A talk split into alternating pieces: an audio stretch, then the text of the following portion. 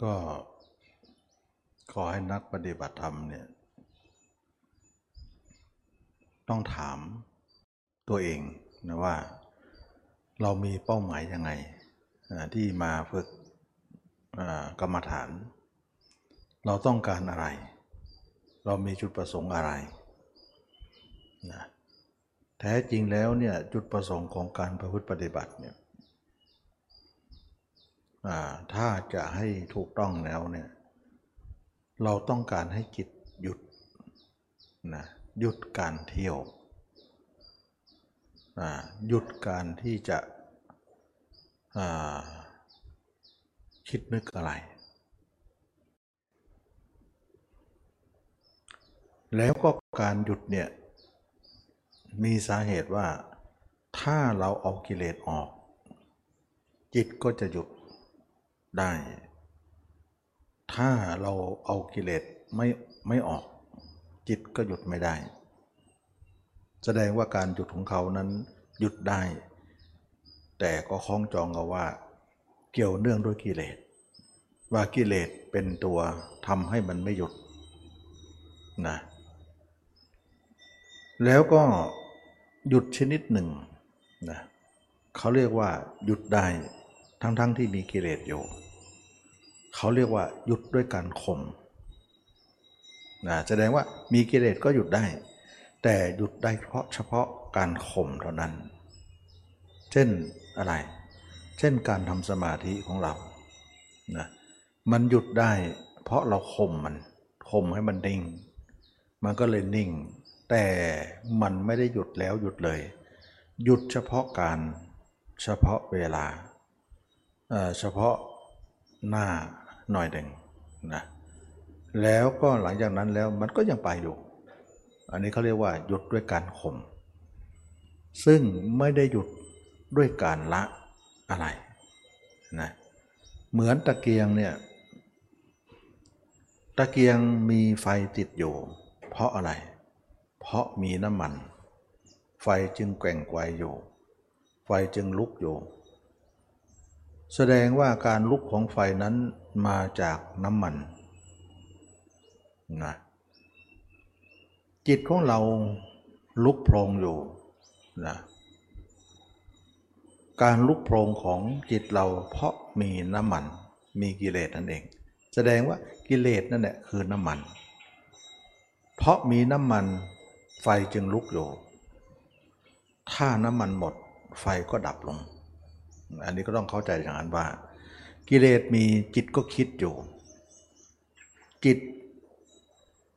หมดกิเลสจิตนั้นก็สงบลงเลยนะเหมือนไฟที่หมดน้ำมันไฟนั้นก็ดับลงนะแต่สมมติว่าตะเกียงนี้มีทั้งน้ำมันมีทั้งไส้แต่เราดับไฟนั้นซะถามว่าตะเกียงนี้ดับแล้วก็จริงแต่ดับแล้วพร้อมที่จะติดได้ทุกเมื่อเราจุดใหม่ใช่ไหมล่ะเพราะอะไรเพราะมันมีน้ำมันอยู่แต่ตอนนี้เขาเรียกว่าดับชั่วคราวนะฉะนั้นสมาธิก็เหมือนการดับชั่วคราวของตะเกียงนั้นเพราะน้ำมันก็มีไส้ก็มีแต่การดับไฟนั้นดับแล้วอันนี้ดับแล้วเนี่ยพร้อมที่จะลุกเป็นไฟต่อไปเมื่อมีการจุดขึ้นมาใหม่อันนี้เขาเรียกว่าดับด้วยการข่มอุปกรณ์ทุกอย่างก็ยังพร้อมที่จะลุกเป็นไฟอันนี้ถือว่าไม่ดับจริงนะฉะนั้นตะเกียงที่ดับเนี่ยมันมีน้ำมันอยู่ก็จริง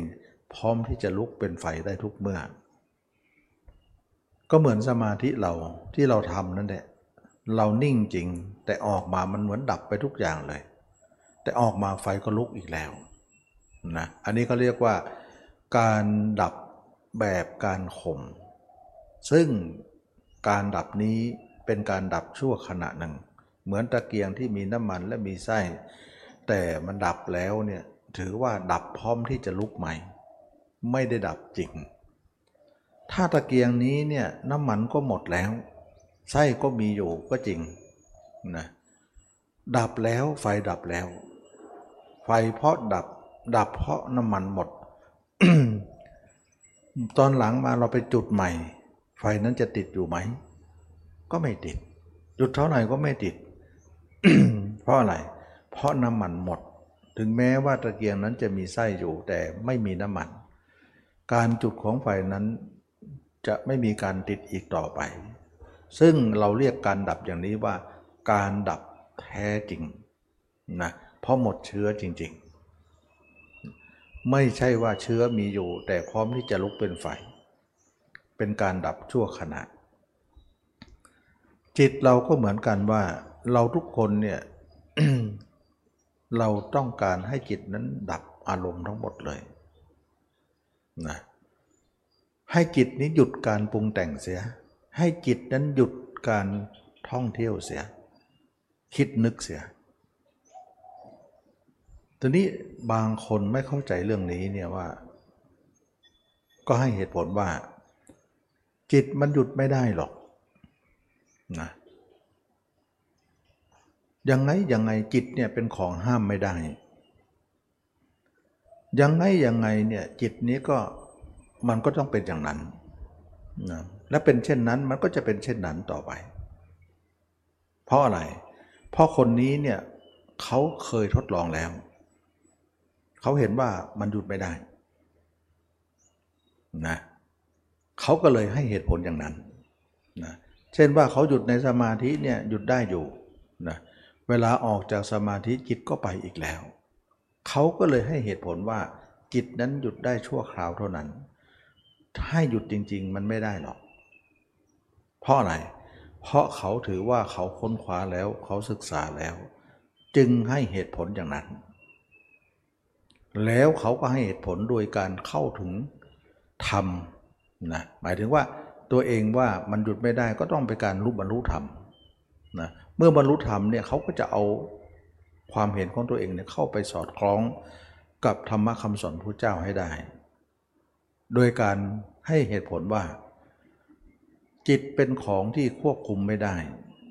สิ่งไหนควบคุมไม่ได้สิ่งนั้นเป็นทุกข์สิ่งไหนเป็นทุกข์สิ่งนั้นเป็นอนัตตาสิ่งไหนเป็นอนัตตาสิ่งนั้นบังคับบัญชาไม่ได้ฉะนั้นจิตตกอยู่ในสภาพนี้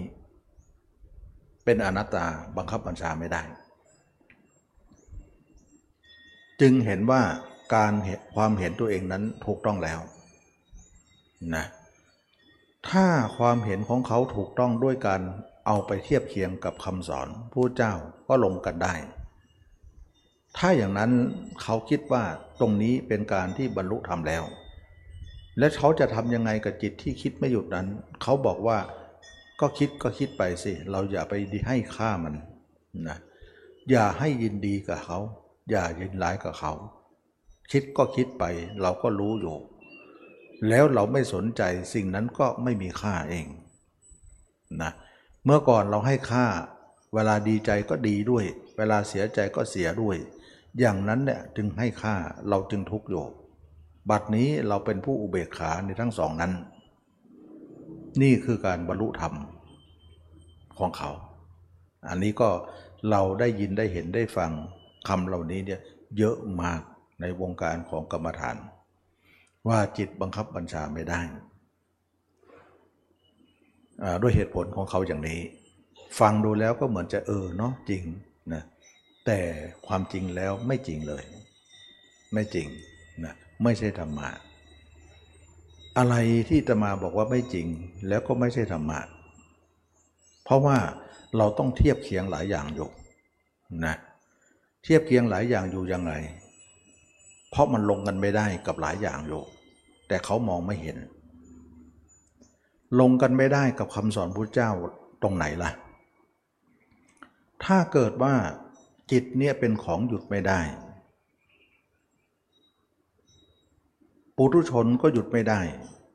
พระอรหันต์ก็หยุดไม่ได้พุทธเจ้าก็หยุดไม่ได้ถ้าอย่างนั้นพุทธเจ้าพระอรหันต์กับปุถุชนก็เสมอภาคกันไม่มีใครสูงกว่ากันไม่มีใครต่ำกว่ากันใช่ไหมใช่ถ้าเราเอาตรงนี้วัดนะพระอรหันต์ก็ไม่มีในโลกหรอกพระพุทธเจ้าก็ไม่มีแล้วถึงจะมี ก็มีเท่าเทียมกันกับปุถุชนเพราะอะไรปุถุชนก็หยุดไม่ได้พระอรหันต์ก็หยุดไม่ได้อะไรคือความแตกต่างนะถ้าอย่างนั้นแล้วเนี่ยมันไม่ใช่เพราะเราไม่เคยได้ยินว่าพระพุทธเจ้าพระอรหันต์นั้นหยุดไม่ได้ท่านหยุดได้แล้วนั่นเองนะท่านจึงชื่อว่าพระอรหันต์ท่านจึงชื่อว่าพุทธเจ้าเพราะท่านหยุดจิตได้แล้วซึ่งต่างจากปุถุชนที่หยุดจิตไม่ได้จึงเรียกว่าปุถุชนถ้าคนนี้ตีค่าเสมอกันเนี่ยมันก็ขัดแย้งสิอันนี้แหละจึงว่าที่อาตมาบอกว่ามันเข้ากับธรรมะไม่ได้ถึงเขาจะพูดเหมือนธรรมะแต่เข้าธรรมะจริงก็ไม่ได้นะเพราะว่าอะไรเพราะความเป็นพระอรหันต์พุทธเจ้าท่านต้องควบคุมจิตได้ไม่ใช่คุมจิตไม่ได้เหมือนเราท่านจึงชื่อว่าพระอรหันต์หรือพระพุทธเจ้านั่นเองนะท่านได้คำพูดนี้มาชื่อของท่านสมญานามของท่านก็เพราะว่าท่านละได้ตรงนี้อันนี้แหละจึงว่าคนนั้นพูดธรรมะเหมือนจะเป็นธรรมะแต่ไม่ใช่ธรรมะเพราะมันขัดแย้งนะอันนี้ประการหนึ่งนะประการหนึ่งก็คือว่าการที่เราจะตีความหมายรวมกันว่าสัพเพธัมมาอนัตตาถ้าเราคิดว่าเราจะตีความหมายรวมกันกับสัพเพอนัตตาว่าสิ่งทั้งหลายทั้งปวงไม่เที่ยงเป็นทุกข์เป็นอนัตตา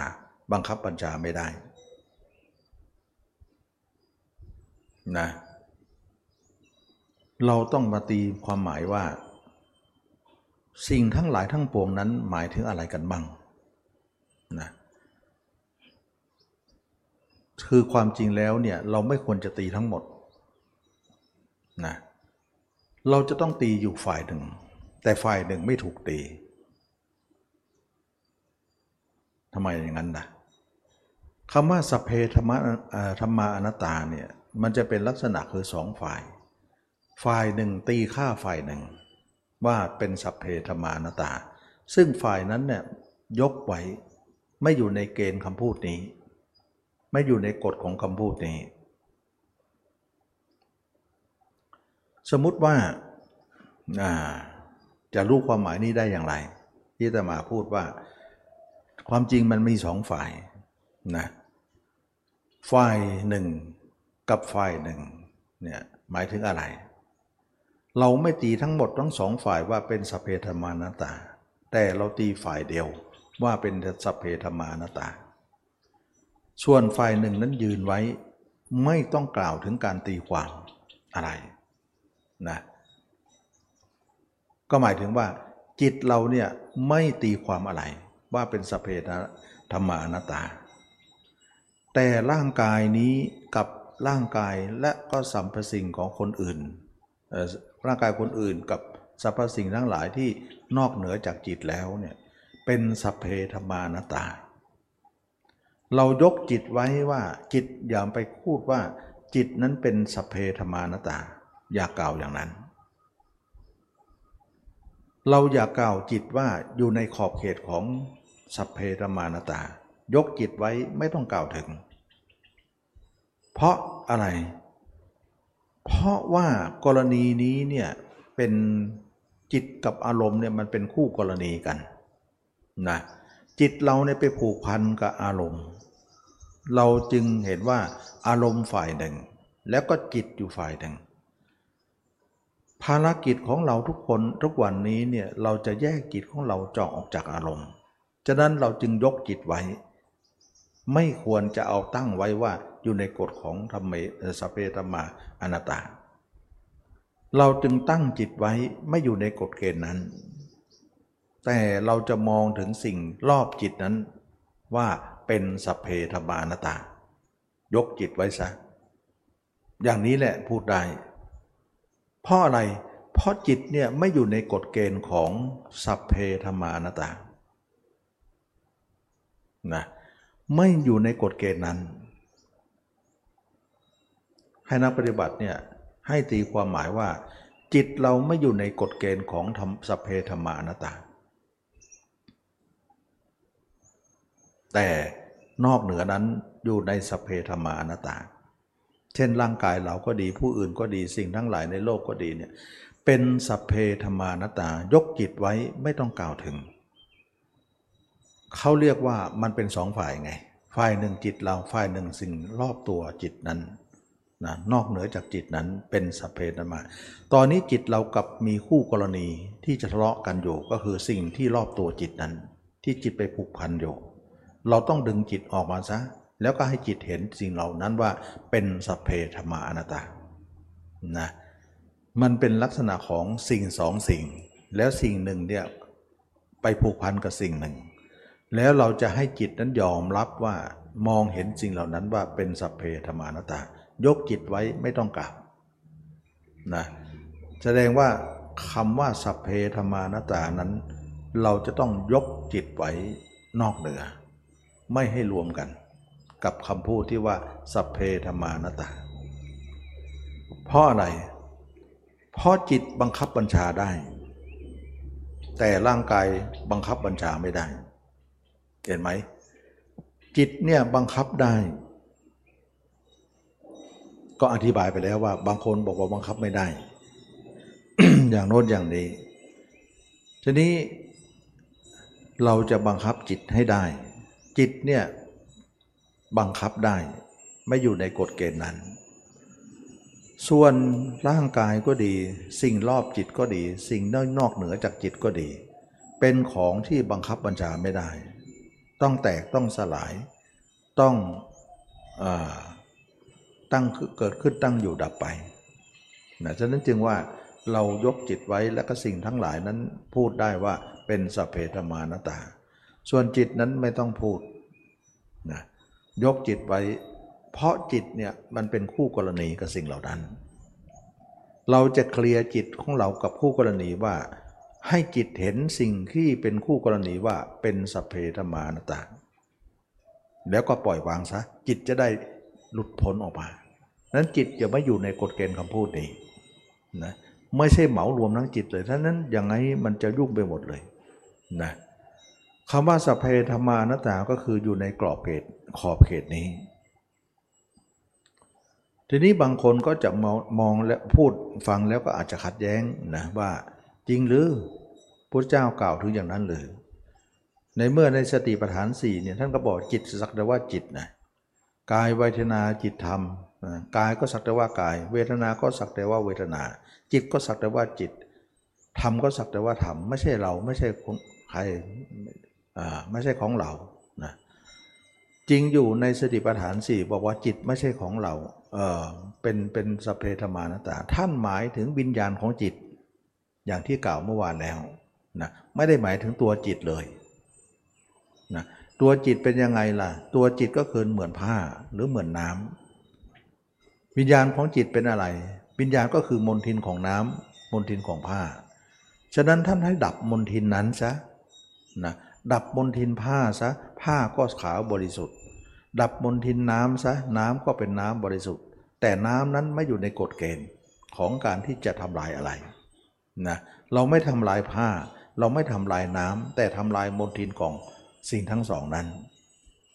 เราไม่ทำลายจิตแต่ทำลายวิญญาณของจิตหรือมลทินของจิตต่างหากก็คือกิเลสนี่เองนะราคะโทสะโมหะเป็นกิเลสของจิตเป็นสนิมของเหล็กนั่นเองเราไม่ได้ทำลายเหล็กแต่ทำลายสนิมของเขาซะนั่นเองฉะนั้นความคำว่าจิตสักแต่ว่าจิตไม่ใช่เรานั้นท่านให้มองถึงลักษณะมลทินของจิตไม่ใช่ตัวจิตอย่างเดียวเราเคยได้ยินไหมว่าพุทธเจ้ามีจิตไหมพระอรหันต์มีจิตไหมมี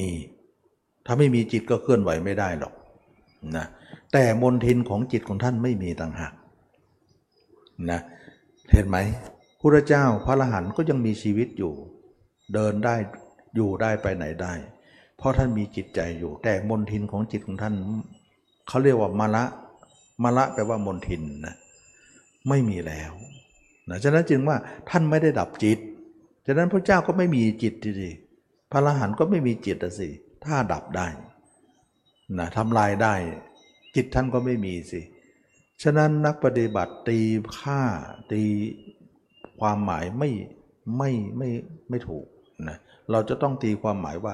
เราดับมลทินของจิตซะฉะนั้นพระอรหันต์พุทธเจ้าจึงเป็นผู้มีจิตอยู่ดีจิตของท่านไม่ดับอะไรและไม่จำเป็นต้องดับและก็ไม่มีคำสอนของพระเจ้าที่จะให้ไปดับนะแต่ดับมลทินนั้นเนี่ยมละคือมลทินนั้นเนี่ยต้องดับต้องทำลายนะอันนี้ก็เข้าใจอย่างนั้นนะฉะนั้นแสดงว่าจิตของท่านเหลืออยู่นะพระอรหันต์ก็ดีพุทธเจ้าก็ดีจิตของท่านเหลืออยู่แต่จิตของท่านไม่มีมลทินส่วนจิตของท่านคุมได้แล้วแต่กายของท่านคุมไม่ได้ก็บอกแล้วว่าสิ่งใดที่นอกเหนือจิตนั้นคุมไม่ได้สักอย่างแม้แต่กาย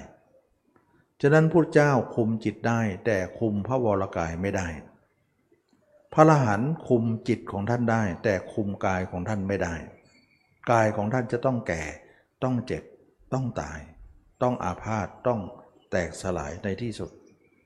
ฉะนั้นเราเห็นไหมว่าพุทธเจ้าพระอรหันต์กายคุมไม่ได้เลยแต่จิตของท่านคุมได้แล้วอันนี้ต่างหากว่ายกจิตไว้ไงแต่สิ่งที่นอกเหนือจิตจากจิตนั้นคุมไม่ได้สักอย่างนั่นแหละเขาเรียกว่าสัพเพธรรมานตาให้จิตเห็นสิ่งเหล่านั้นแล้วก็จิตเนี่ยไม่อยู่ในกฎเกณฑ์ว่าสัพเพธรรมานตาสิ่งที่รอบตัวจิตสิ่งที่จิตยึดนั้นเป็นสัพเพธรรมานัตตาอันนี้ก็อาตมาพูดตรงนี้ก็เพื่อให้นักปฏิบัติเนี่ยต้องตั้งความเห็นให้ถูกนะเพราะความเห็นเราไม่ถูกเนี่ยมันก็ตีรวนไปหมดเลยฉะนั้นจิตเนี่ยหยุดได้นะกายเนี่ยห้ามไม่ได้หยุดไม่ได้หรอกจะแก่จะเจ็บจะตายก็เป็นเรื่องของเขาแต่จิตของเราห้ามได้หยุดได้เราเชื่อหรือว่าจิตหยุดได้ห้ามได้เราเชื่อเพราะอะไรเพราะมีพระพุทธเจ้าพระอรหันต์เป็นตัวอย่างถึงแม้ว่าขณะนี้เนี่ยจิตเรายังห้ามยังหยุดไม่ค่อยจะได้แต่เราก็เชื่อว่าการที่หยุดได้นั้นมีอยู่เพราะอะไรเพราะมีตัวอย่างให้เห็นก็คือพระพุทธเจ้าพระอรหันต์ทั้งหลายจิตของท่านหยุดแล้วนะอันนั้นเป็นตัวอย่างแล้วเราเองเนี่ยจะทำได้เหมือนท่านก็มีทางเดียวก็คือท่านเดินทางเส้นไหนล่ะที่ท่านได้อย่างนั้นเราก็จะเดินทางเส้นนั้นแหละนะเราถึงจะเหมือนท่านถ้าท่านได้อย่างนั้นแต่เราเดินทางเส้นอื่นมันจะได้อย่างท่านไหมก็ต้องคิดนะอะไรล่ะทางเดินของท่านเรียกว่าอริยมรรคไงอริยะก็คือพระอริยเจ้านั่นแหละมรรคก็คือทางเดินของพระอริยเจ้าแปลว่าทางเดินเราอยากจะเป็นเหมือนท่านก็เดินทางที่ท่านเดินทีเดี๋ยวเราสักวันหนึ่งก็จะเป็นเหมือนท่านได้นั่นเองนะถ้าเราอยากจะเป็นแสดงว่าจิตมันเป็นของหยุดได้เราจะต้องประพฤติปฏิบัติมรรคเพื่อจะหยุดจิตนั้นเสียหยุดได้ก็เป็นผู้ชนะโลกนี้โลกไหนๆแล้วเราเป็นผู้ชนะกิเลสได้แล้วนั่นเองอันนี้แหละจึงว่านักปฏิบัติถามว่าตัวเองมาประพฤติปฏิบัตินั้นเราต้องการอะไรเรามีจุดประสงค์อะไรมีจุดหมายอะไรจุดหมายนั้นก็คือว่าอยากจะให้จิตเราเนี้ยหยุดการไปการมาเสียให้หยุดเสียเพราะอะไรเราพูดอย่างนั้นเพราะว่าเราเห็นตัวอย่างว่าพุทธเจ้าพระอรหันต์ท่านหยุดแล้วนะหยุดแล้วแต่เรายังไม่หยุดเราเห็นว่ามันมีอยู่ไม่ใช่ไม่มีแล้วเราก็เคยทดลองจิตเราว่าจิตหยุดเป็นยังไงจิตไม่หยุดเป็นยังไงบ้างแล้วถึงแม้จะการหยุดของเรานั้นจะเป็นการหยุดด้วยการข่มแต่มันก็มีระยะเดียวคล้ายกันนะเพราะข่มเนี่ยหยุดชั่วขณะชั่วครั้งชั่วคราวแต่ก็ยังชื่อว่าหยุดนะเราก็สัมผัสว่าการที่จิตหยุดนั้นมีความสุขมีความสบายนะแต่มันหยุดแล้วมันไม่หยุดจริงมันหยุดชั่วขณะมันก็ไปอีกเนี่ยทำให้เราเนี่ยยังจบไม่ลง อันนี้นักปฏิบัติก็คิดว่าการหยุดของจิตนั้นเราก็ลิ้มรสอยู่บ้างแล้วเรารู้ว่าสบายดีมีความสุขซึ่งถึงจะเป็นหยุดชั่วคราวก็ช่างเถอะนะเราถึงได้บอกว่าทุกคนก็ผ่านการทำสมาธิมาก็ไม่ได้ว่าเสียหายทีเดียวเราอย่างน้อยเราก็เรียนรู้ว่าการหยุดของจิตนั้นเป็นเช่นไรแล้วหลังจากนั้นค่อยว่ากันไปต่ออีกว่าจะไปทางไหนต่อแต่เราก็เคยสัมผัสการหยุดจิตบ้างแล้วทีนี้การหยุดของเรานั้นหยุดด้วยสมาธินั้นหยุดด้วยชั่วคราวชั่วขณะนั้นมันจึงไม่จบมันจึงไม่พอเราหยุดด้วยการข่มนะยังไม่ได้หยุดเพราะการละที่แท้จริงทีนี้การละที่แท้จริงการหยุดที่ถาวรนั้นเราจะต้องเดินทางเส้นเดียวกับท่านพุทธเจ้ากับพระอรหันต์ซึ่งพระพุทธเจ้าพระอรหันต์นั้นท่านเดินอย่างไรเราท่านเดินคนละเส้นทางกับปุถุชนคนทั่วไปทำไมท่านไม่เดินทางกับเดียวกับปุถุชนล่ะเพราะเราเดินท่านเดินมาแล้วหลายชาติแล้วความเป็นปุถุชนก็จะเป็นต่อไปการจะเป็นพระเจ้าจึงเกิดไม่ได้จึงว่าทางของปุถุชนนั้นจึงไม่ควรเดินเพราะไม่ใช่หมายถึงว่าไม่เคยเดินมาหลายภพชาติแล้วก็มีแต่ทุกข์กับทุกข์นะท่านจึงตัดทางเส้นนั้นเสียเหมือนเนื้อร้ายเหมือนอวัยวะร้ายที่ใช้การไม่ได้ต้องตัดทิ้งเสียทางเส้นนั้นต้องตัดเสียต้องเดินทางเส้นใหม่เลยนะเพราะทางนั้นสุดการที่จะเยียวยาแก้ไขให้ดีได้นะเป็นเหมือนเนื้อร้ายหรืออวัยวะที่ใช้การไม่ได้แล้วนะเราต้องตัดทิ้งแล้วการตัดของอวัยวะนั้นจึงเกิดขึ้นก็คือว่าพระอริยเจ้าจะมีการทำความเพียรข้อที่หนึ่งก็คือตัดทางเส้นเหล่านั้นเสียอย่าไปทางเดียวกับปุถุชน 2. เราจะนำจิตของเราเนี่ยเดินทางเส้นใหม่ที่เป็นทางของพระอริยเจ้าที่พระเจ้ากล่าวไว้แล้วในพระสูตรว่าให้จิตเนี่ยท่องเที่ยวอยู่ในตัวเราตั้งแต่ศีรษะถึงปลายเท้าให้จิตเราอยู่ในตรงนี้ไม่ให้อยู่ในที่อื่นๆอาณาเขตของจิตก็คือหัวและเท้าและหัวอยู่นี่เองไม่ต้องไปนอกเหนือนั้นเลยนี่คือความเพียรข้อที่สองเราจะหาอุบายมาหว่านล้อมจิตด้วยการหาอุบายต่างๆนานามาเพื่อจะให้เห็นตัวเองเป็นอย่างโน้นอย่างนี้นะทุกคนก็คงเข้าใจว่าอุบายนั้นเป็นอย่างไรเช่นเห็นคนแก่คนเจ็บคนตายก็เอามานึกถึงตัวเองว่าตัวเองก็เป็นเหมือนคนเหล่านั้นอย่างนี้เขาเรียกว่าเห็นด้วยสัญญาเห็นด้วยการสมมุติเมื่อเป็นอย่างนี้แล้วเนี่ยเราก็เดินทางเส้นใหม่ได้นะ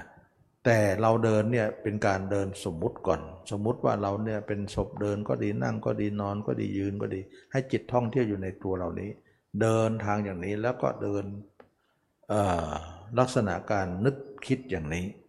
อุบายอย่างนี้นะปรากฏว่าจิตเราก็ถูกเดินบังคับให้มาทางนี้จริงอยู่เนี่ย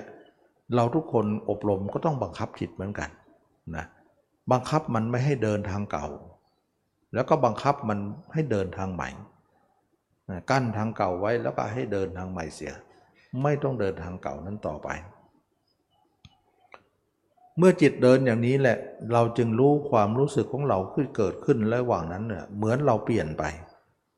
นะรู้สึกว่าการเห็นตัวเองอย่างนี้ทำให้น้ำตาเราจะไหลแล้วก็ปิติก็จะเกิด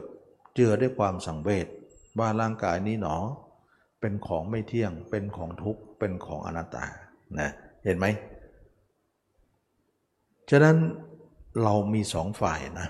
ฝ่ายหนึ่งคือจิตฝ่ายหนึ่งเอาจิตมาดูกายก็คือฝ่ายหนึ่งคือกายนี้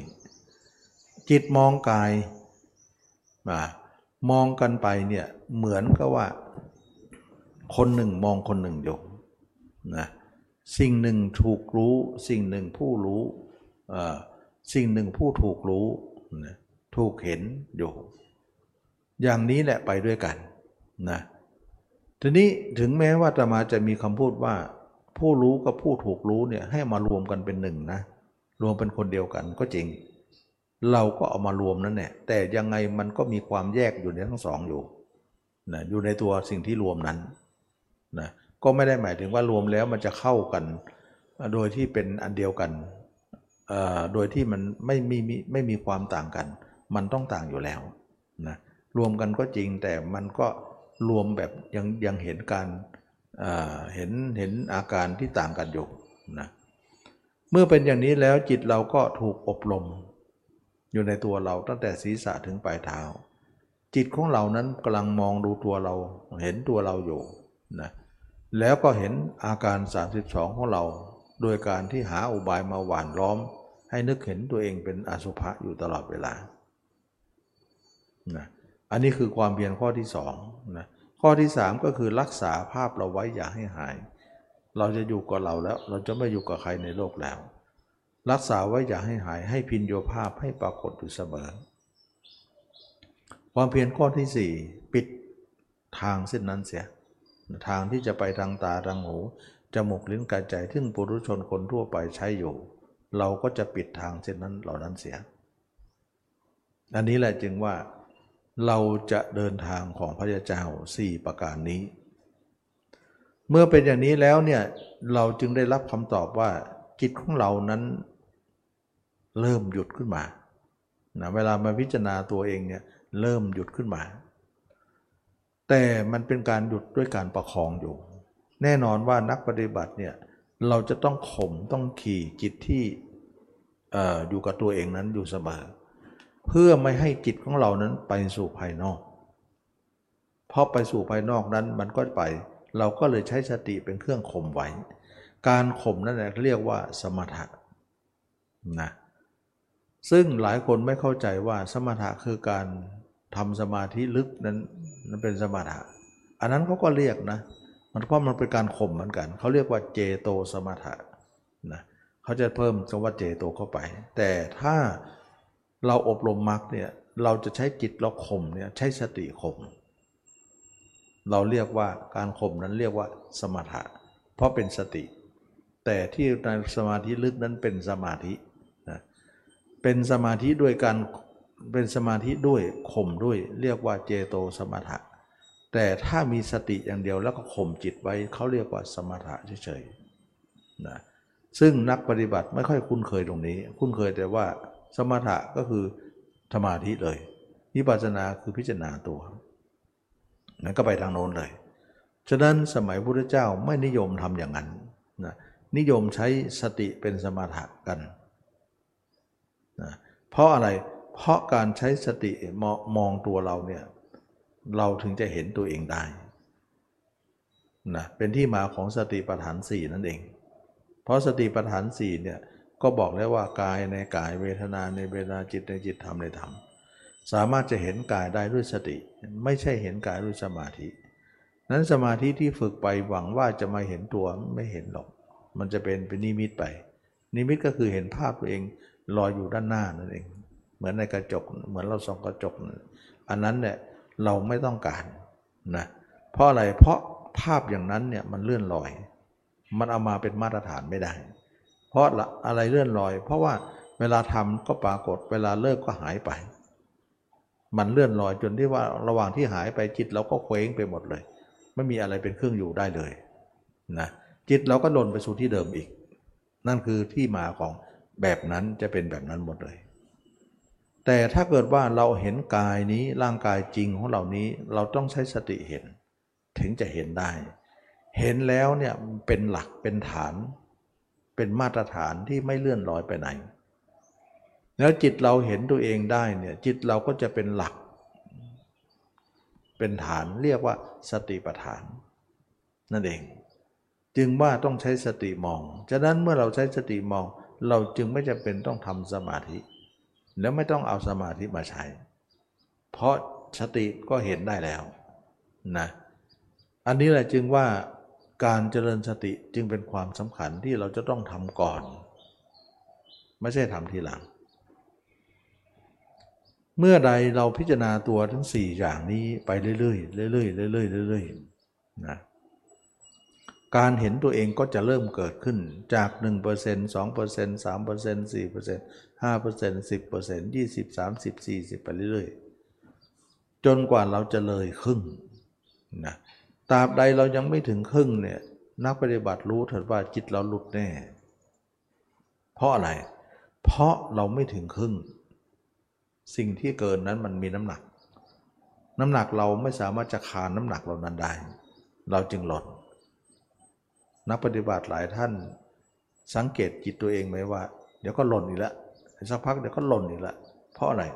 เพราะเรายังไม่ถึงครึ่งนั่นเองมันถึงทำให้เราหล่นนั้นเราจะให้ถึงครึ่งหรือเกินครึ่งเนี่ยเราก็ไปทางนั้นแหละไม่ได้ไปทางอื่นเพราะเรามาฝึกมาเนี่ยมันเริ่มจากศูนย์มันยังไม่มียังไม่พอเราก็เริ่มขึ้นมา 10% 20% แน่นอนว่าจะสู้80ได้ยังไงนะแต่ก็สู้ไปก่อนนะสู้ไปก่อนเราจึงสู้ด้วยความยากลำบากเพราะเราน้อยแต่เขามากมันก็ต้องมีจุดนี้แหละนะแต่เมื่อใดเรามากเขาน้อยเนี่ยก็เกินครึ่งไปแล้วเราจะค่อยยังชั่วหน่อยนะทำง่ายหน่อยเป็นสมาธิเป็นปัญญาเป็นอะไรที่มาตรฐานหน่อยนะอันนี้ก็ต้องรอเราข้างหน้าเราต้องทำฝืนทำไปลักษณะนี้ก่อนอันนี้ก็คือคำสอนพระเจ้าก็คือว่าให้จิตอยู่ท่องเที่ยวอยู่ในหัวถึงเท้านี้แล้วเราสังเกตไหมว่าเวลาเราฝึกจิตเนี่ยเวลาเราสอนจิตเนี่ยถ้าจิตมันดื้อนะเราก็สอนจิตทีนี้สอนจิตเนี่ยจิตมันฟังเราไหมเชื่อฟังไหมมันไม่ค่อยเชื่อฟังเพราะอะไรเพราะมันไม่เห็นด้วยตัวของมันเองเช่นว่าเราสอนจิตว่าเนี่ยจะคิดอะไรนักหนาในโลกนี้ก็ไม่มีนะตัวเราก็เป็นของไม่เที่ยงคนอื่นก็ไม่เที่ยงโลกอะไรก็ไม่มีเป็นของใครหรอกเลิกคิดได้แล้วจิตมันไม่ฟังหรอกเพราะอะไรเพราะเขาไม่ได้เห็นด้วยตัวของเขาเราเห็นด้วยตัวของเรามาแล้วเช่นว่าเราเคยไปงานศพไหมเคยงานเกิดวันเกิดวันแต่งวันตายของใครเราก็ไปหมดฉะนั้นเราเห็นความเกิดความแก่ความเจ็บความตายมาในโลกนี้แล้วเมื่อเราเห็นแล้วก็นำไปสอนมันไม่ฟังนะทุกคนเห็นว่าการสอนจิตด้วยคำพูดนั้นไม่เป็นประโยชน์อะไรเลยเหมือนมันจะฟังแต่มันก็ไม่ฟังนะนี่เองจึงว่าจิตไม่สามารถจะดีด้วยการสอนของตัวเองเพราะอะไรเพราะเราเห็นคนแก่คนเจ็บคนตายแต่จิตมันไม่ได้เห็นนะมันจึงไม่เชื่อเรา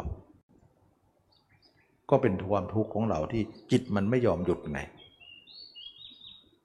จิตมันไม่ยอมหยุดเพราะมันไม่ได้เห็นด้วยตัวเองแต่เราเห็นด้วยตัวเองของเราเราเห็นคนแก่คนเจ็บคนตายมาเยอะนะเพราะเราอยู่ในโลกนี้ก็ต้องเห็นสิ่งเหล่านี้แต่เรานำไปสอนจิตไม่ฟังเลยนะดูเหมือนจะฟังอยู่บางครั้งแต่มันก็ไม่มีมาตรฐานอะไรเลยมันก็ดื้อเหมือนเดิมแล้วดื้อยังไม่พอนะเราดื้อเนี่ยเราก็ทุกข์แล้วนะแต่มันยังเลวร้ายกว่านั้นก็คือคิดไม่ดีรวมความแล้วก็คือทั้งคิดไม่ดีด้วยทั้งดื้อด้วยคิดลามกคิดสกปรกคิดเลอะเทอะซึ่งเป็นความคิดที่น่ารังเกียจมันเหมือนกับว่าไม่ดีแล้วก็หนักแล้วนะยังคิดไม่ดีเนี่ยมันหนักอีกสักเท่าสองเท่าเลยนะมันเป็นความเลวร้ายมากมายเราเห็นว่าพฤติกรรมของจิตนั้นเป็นความคิดที่สกปรกโสมมเราเองก็ยังไม่ชอบเลยจะว่าใครชอบเราแต่ไม่ชอบแต่มันอยู่กับเรานะจะทำยังไงมันก็ต้องทนกับมันแล้วยังไม่พอยังไม่ฟังเราเลยที่เราสอนเราสั่งนะจิตทุกคนก็จะมาจุดนี้ทีนี้เมื่อมันเป็นอย่างนี้แล้วเป็นความทุกข์ของทุกคนที่หนักอกหนักใจ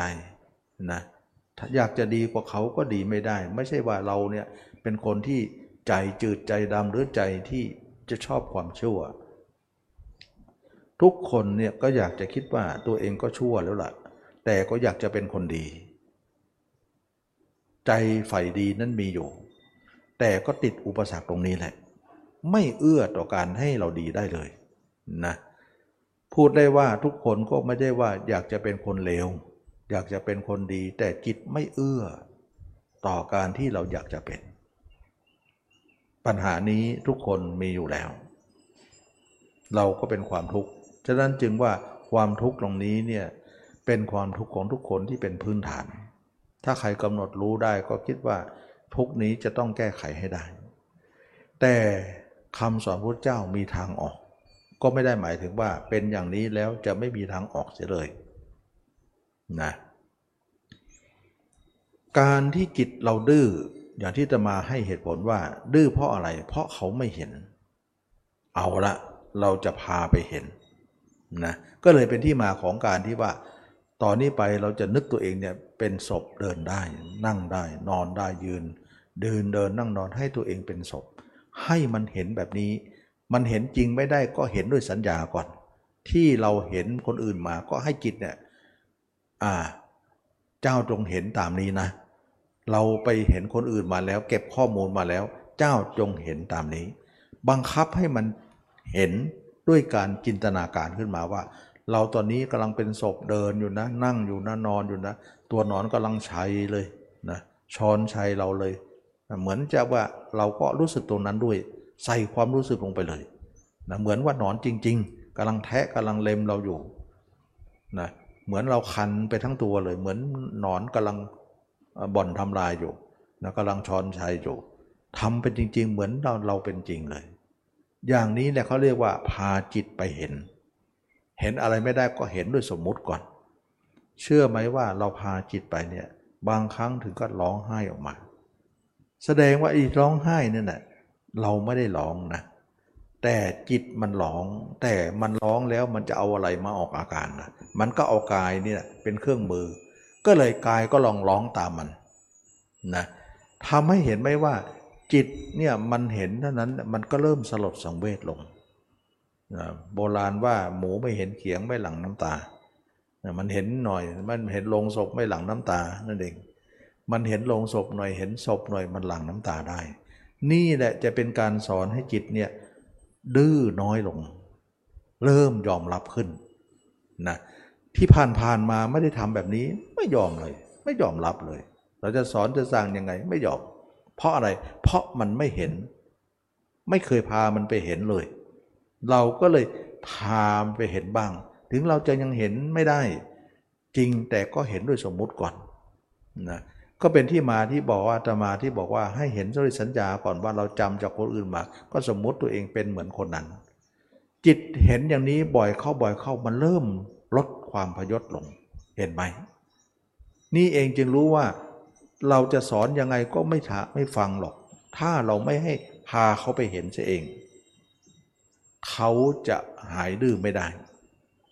แต่บัดนี้เนี่ยเราพามาแล้วเนี่ยรู้สึกว่ามันจะเริ่มหายดื้อขึ้นมาทีละหน่อยแต่ทีนี้มันก็มีเหตุผลอยู่ว่าเวลาเห็นตัวเองเมื่อไหร่มันก็จะหายดื้ออยู่บ้างแต่เวลาภาพตัวเองหายพลิกลิ้นอีกแล้วเราเห็นความตลบตะแลงของเขาอยู่ไม่ใช่น้อยถ้าอย่างนี้ก็เลยมีข้อคำเพียรข้อที่3รองรับอีกทีว่าเห็นแล้วอยู่เลยอย่าให้หลุดมันก็มีข้อ3เข้ามารองรับอีกทีหนึ่งถ้าอย่างนั้นเห็นแล้วให้รักษาไว้เลยให้เป็นเครื่องอยู่ซะเลยจะได้ไม่พลิกลิ้นสังเกตจิตของเราเห็นตัวเองเนี่ยร้องไห้อยู่ดีๆเดี๋ยวไปคิดถึงคนอื่นปุ๊บหัวเราะเลยมันพลิกลิ้นมันเหมือนว่าเห็นแล้วต้องรักษาให้มันจำนนต่อหลักฐานนั้นตลอดนั่นเองเมื่อหลักฐานพยานหายไปเมื่อไหร่หลุดไปเมื่อไหร่มันพลิกทันทีเลยมันเหมือนจะไม่ตายทันทีเลยนะเหมือนดื้อขึ้นมาเหมือนเดิมฉะนั้นเราเห็นจุดอ่อนของมันว่าการที่จิตแล้วเห็นตัวเองได้เนี่ยถ้าไม่อยู่กับตัวเองแล้วจิตมันก็จะพลิกอีกเพราะมันเป็นภาพคนอื่นขึ้นมาหลุดจากตัวเองก็มีคนอื่นรองรับอยู่แล้วและภาพคนอื่นปรากฏเนี่ยมันลืมแก่ลืมเจ็บลืมตายหมดเลย มันก็เลยดื้อเข้าไปสู่ล็อกเดิมมันนั้นเราก็เห็นพฤติกรรมของจิตว่าถ้าปล่อยอย่างนี้ไม่ได้มันจะต้องรักษาให้เขาเนี่ยเห็นแล้วเห็นเลยและอยู่เลยมันถึงจะหายพยศก็เลยมีความเพียรข้อที่3รองรับอีกทีหนึ่งนะทีนี้ความเพียรข้อที่3นี้เป็นเครื่องอยู่ได้ก็ทำให้เขาเนี่ยเห็นแล้วเนี่ยรักษาสิ่งที่เห็นไว้ทำให้เขาอ่อนโยนลงไม่แข็งกระด้างเหมือนเมื่อก่อนแล้วก็ประจวบว่าเราสังเกตอีกนิดหนึ่งว่าระหว่างที่จิตเราเห็นอยู่เองรักษาภาพตัวเองไว้เนี่ยอกุศลที่คิดไม่ดีความคิดลามกความคิดสกปรกรู้สึกมันไม่มีนะตรงนี้นะมันกลายเป็นว่าเราได้สองอย่างเลยจิตยอมรับขึ้นแล้วก็จิตมีกุศลขึ้นอกุศลไม่เคยตั้งและไม่เคยปรากฏในขณะที่จิตเราตั้งอยู่ในกายนี้เลยซึ่งเราบ่นมาตลอดว่าเจ้าดื้อยังไม่พอนะเจ้าคิดสกปรกด้วยเนี่ยมันเป็นสองเท่านะเราทุกข์กับเจ้าสองเท่าเลยนะไอ้ที่คุมไม่อยู่นั้นก็ทุกข์แล้วก็คิดสกปรกเองก็ทุกข์ซ้ำสองแต่บัดนี้ซ้ำสองนั้นเคลียร์ปัญหาได้แต่ขณะที่เราเคลียร์ได้นั้นเราก็ยังมินเมย์อยู่เพราะอะไรเพราะเรายังอยู่ได้ตัวเองได้น้อยมันก็เลยทำให้มินเมย์ที่จะหล่นไปได้ทุกเมื่อแต่เรากำหนดรู้ตอนที่เรายังไม่หล่นนั้นว่ามันมีอาการอย่างไรมันก็ทำให้เราเนี่ยเห็นทีหนีทีไล่ได้ทีหนีทีไล่เป็นอย่างไรทีหนีทีไล่ก็คือว่าเนาะเมื่อก่อนจิตเรามีภาพคนอื่นเนี่ยจิตคุมไม่ได้เลยแล้วก็ยังไม่พอคิดสกปรกอีกเราทุกข์กับสิ่งเหล่านั้นตั้งแต่เราเปลี่ยนภาพจากเขามาเป็นภาพเราเนี่ยความคิดคุมได้ขึ้นแล้วก็ความคิดสกปรกเริ่มหายไปแน่ก็เลยได้ความหมายว่าภาพเราทำให้เรามีกุศลความคิดจะไม่สกปรกถึงแม้จะเห็นร่างกายตัวเองเป็นสกปรกอยู่เห็นเน่าเห็นอืดแต่ใจนั้นกลับสะอาดนะมันเป็นเรื่องของการอัศจรรย์ว่าจิตของเรานั้นอยู่กับร่างกายของเราทั้งที่เรานึกสกปรกอยู่เป็นตัวหนอนเป็นเน่าเป็นอืดเป็นเขียวเป็นปองเป็นคล้ำเป็นอะไรก็แล้วแต่ใจกลับสะอาดนิ่งได้แล้วก็จิตอกุศลไม่มีแต่กุศลส่วนเมื่อใดจิตเราไปคิดถึงคนอื่นที่เห็นว่าสะอาดเห็นเขาสวยนะเห็นเขาหล่อนะเห็นเขาดีนะเป็นที่น่าเพลิดเพลินใจเหมือนจะสะอาดเหมือนกับสิ่งนั้นเป็นของสดสวยต่างๆนะสวยสดต่างๆแต่ใจกับสกปรกเราจับความหมายได้ว่ามิน่าเรานึกถึงคนโน้นคนนี้นึกถึงสิ่งนั้นสิ่งนี้เนี่ยมันสวยมันงามไปหมดใจเราก็เลยสกปรกแสดงว่าจิตอยู่จิตอยู่ของสิ่งสวยงามกับสกปรกแต่จิตมาดูตัวเองเป็นอสุภะซึ่งเป็นสกปรกกับเป็นของสวยงามอ๋อนี่เองจึงเรียกว่าดอกไม้พระยาเจ้าอยู่แล้วจิตเป็นกุศลจิตเป็นผู้จิตคิดไม่สกปรกเลยทั้งที่เห็นร่างกายตัวเองเป็นของสกปรกอยู่ทุกเมื่ออย่างนี้เองจึงเรียกว่าบัวปฐุมชาติก็คือดอกบัวนั่นแหละเกิดแต่คนตมแต่ทำไมไม่เหม็นสาบเหมือนคนตมนั้นเรากลับมีกลิ่นหอมดอกสวยๆซึ่งไม่ติดคนตมเลยนะลอยอยู่บนเหนือน้ำแต่รากลึกนั้นคนตมเปรียบเหมือนรากของบัวนั้นก็คืออยู่กับร่างกายที่สกปรกร่างกายสกปรกของเราก็เหมือนโคนตมแต่จิตของเราเบ่งบานเหลือเกินเหมือนดอกบัวที่ลอยอยู่เหนือน้ำเราก็จะเห็นความเบ่งบานดอกบัวนั้นก็คือเป็นสัญลักษณ์ของการรู้ธรรมเห็นธรรมนั่นเองนะจึงว่าดอกบัวเป็นไม้ตระกูลสูงที่เราให้ค่าว่าเป็นธรรมะเลยนะถ้าใครมีดอกบัวบานอยู่ในใจก็คืออย่างนี้เห็นตัวเองเป็นอสุภะนั่นเองซึ่งเป็นโคนตมแต่ดอกมันสวยแล้วก็กลิ่นหอมไม่ได้เหม็นตามนั้นนะอันนี้จึงว่าคนเราทุกคนเรารู้เลยว่าอาการนี้เป็นอาการของพระยาเจ้า ยังได้ว่าพระพุทธเจ้าก็ดีพระอรหันต์ก็ดีเนี่ยเมื่อมาอยู่ในธรรมเหล่านี้เมื่ออยู่ในธรรมเหล่านี้ก็จะปรากฏสิ่งที่มีขึ้นมาก็คือจิตสะอาดขึ้นไม่สกปรกเหมือนเมื่อก่อนแล้วก็เป็นกุศลขึ้นแล้วก็จิตเริ่มคุมได้ขึ้นเห็นไหมจิตเริ่มคุมได้แล้วนะแต่คุมได้เป็นบางครั้งบางคราวก็เราก็ถือว่าคุมได้นะจุดหยุดได้แล้วก็อยู่ในตัวเองก็หยุดได้จริงๆแต่หยุดได้ยังไม่บริบูรณ์มันยังมีการไปอยู่ก็เพราะว่าเรายังใหม่อยู่นั่นเองเรารู้การหยุดของจิตรู้ด้วยจิตรู้ด้วยว่าจิตเป็นกุศลขึ้นอกุศลไม่ค่อยมีแล้วจิตยอมรับขึ้นทำไมจิตเริ่มยอมรับล่ะไม่ดื้อเหมือนเมื่อก่อนก็บอกแล้วว่าเมื่อก่อนจิตมันไม่เคยเห็นมันจึงดื้ออยู่เราถึงเราจะเห็นใครมาสอนมันก็ไม่ฟังเพราะมันไม่เคยเห็นแต่เราเคยเห็น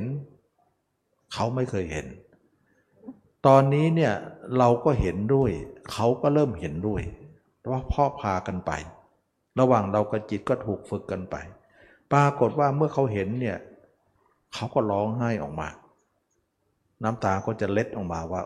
เราเนี่ยคึกขนองในโลกนี้